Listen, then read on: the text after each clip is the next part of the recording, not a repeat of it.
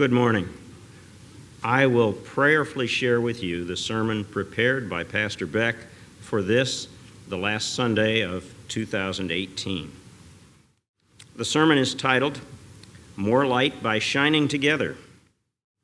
What makes the Christian life Christian?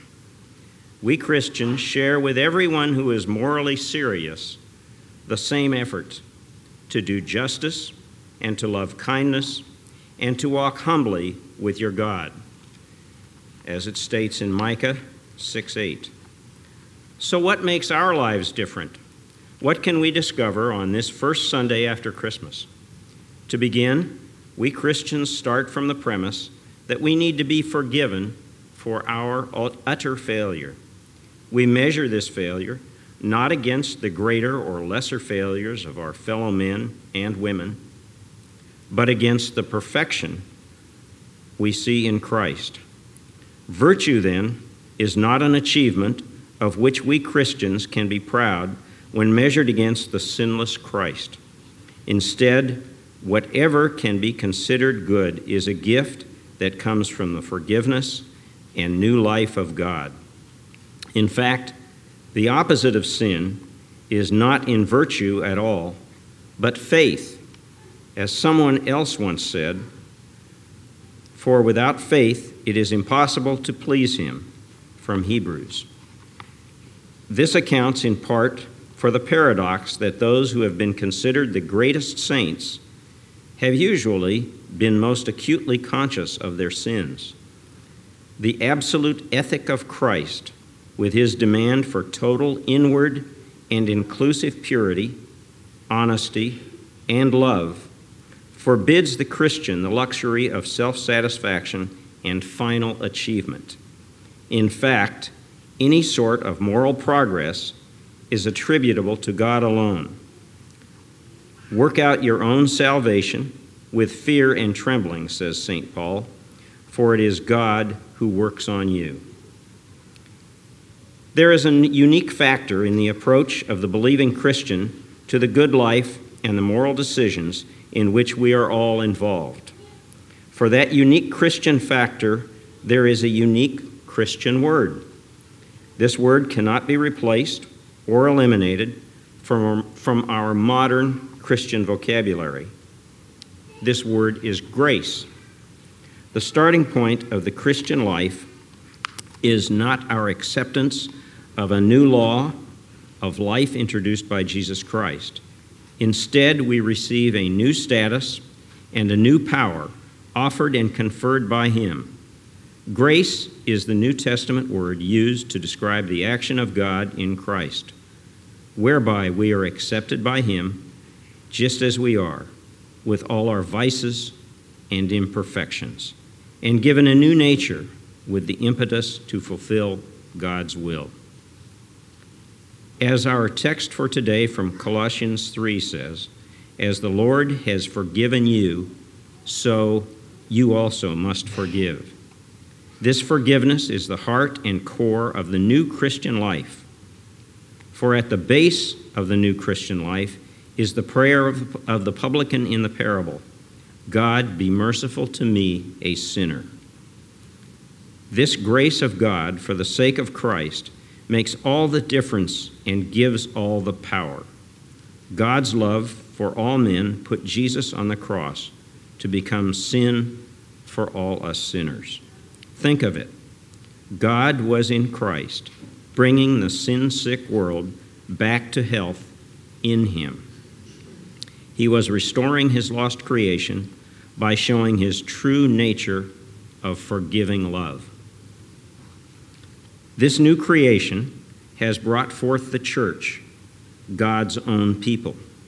We are part of His new royal priesthood, that peculiar people who are to show forth His works of light in a dark world. And God gives us the power to do those things that please Him. Our text spells out some of them.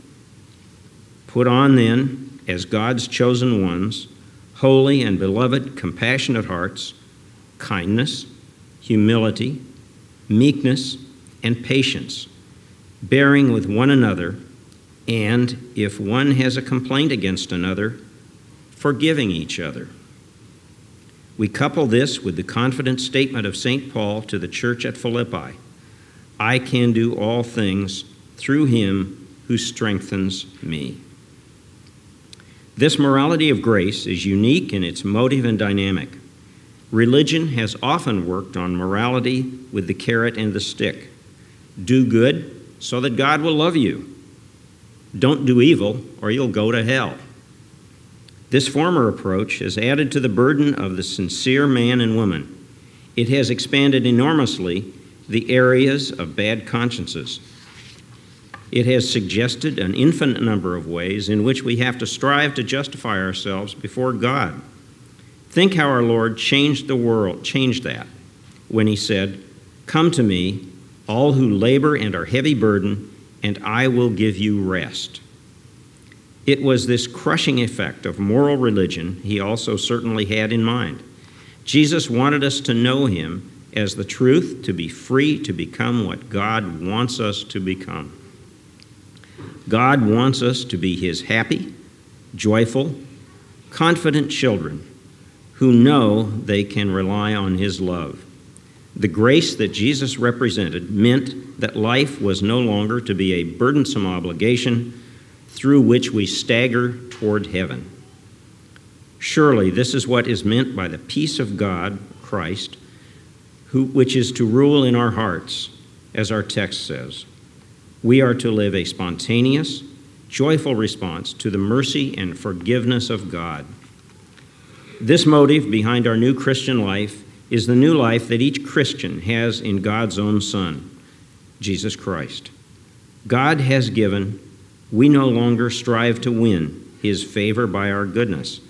The dynamic power for this new Christian life is not in our ability to observe more and more stringent rules of conduct, to obey more and more stifling laws. To the contrary, the power is the communicated strength of the one who has lived for us, died for us, and risen from the dead to be our deliverer and companion on our Christian way.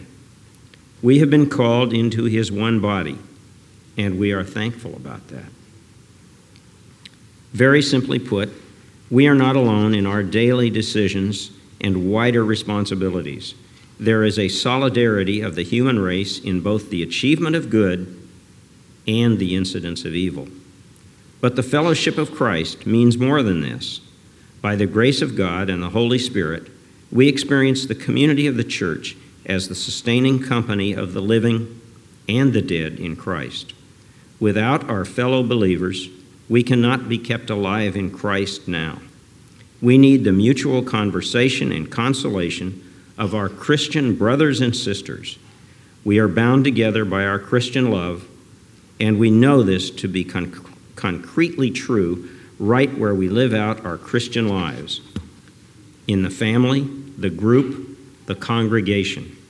With our fellow Christians, we know a sharing and an encouragement that makes possible our growth in the Christian life.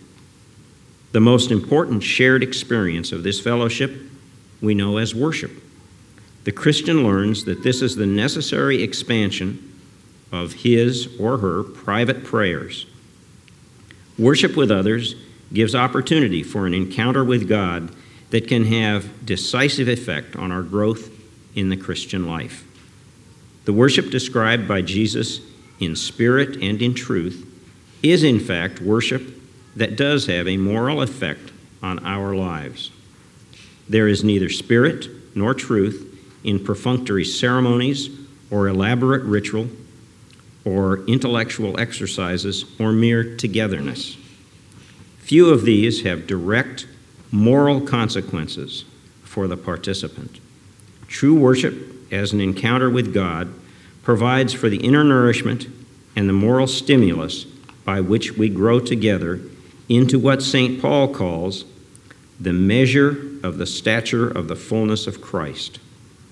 This kind of worship is described in our text in the words Let the word of Christ dwell in you richly teaching and admonishing one another in all wisdom, singing songs and hymns and spiritual songs, with thankfulness in your hearts to God.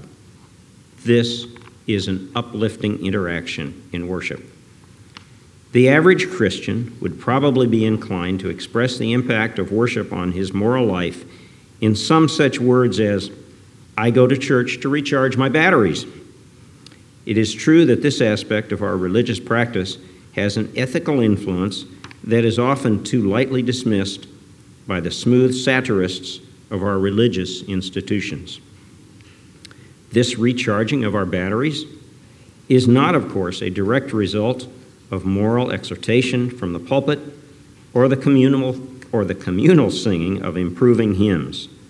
Such recharging is the consequence of a total exposure to the gospel in the fellowship of believers. In the fellowship, our small lights join together into an inspiring blaze to encourage faith among one another. Our faith shines into the lives of others. Our others' faith shines into ours. Yet this too is only part of the story.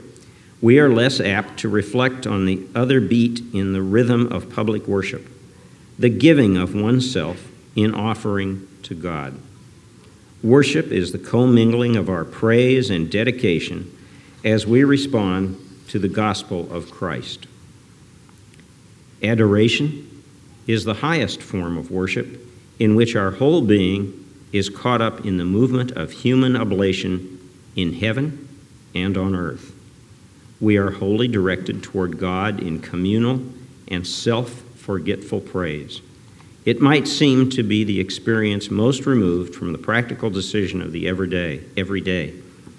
But when we are in touch with the giver of all life and the center of all being, when we are truly encountering the God who has created and redeemed the human race, then we are in living contact with the source of goodness, beauty, and truth. It is mysteriously true that man tends to become like that which he worships. Therefore, when our adoration is directed to the God whose nature and acts we see unclouded in the person and life of Jesus Christ, then it is His love, His purity, His justice, and His grace that are reflected by us. So, St. Paul can state that our worship lives continue in our whole lives as worship. And whatever you do, in word or deed, do everything in the name of the Lord Jesus, giving thanks to God the Father through him. Our lives are not lived in the grasp for the carrot or the fear of the stick. Instead, we worship God as His people and live out our lives letting His light shine forth in a dark and troubled world. Amen.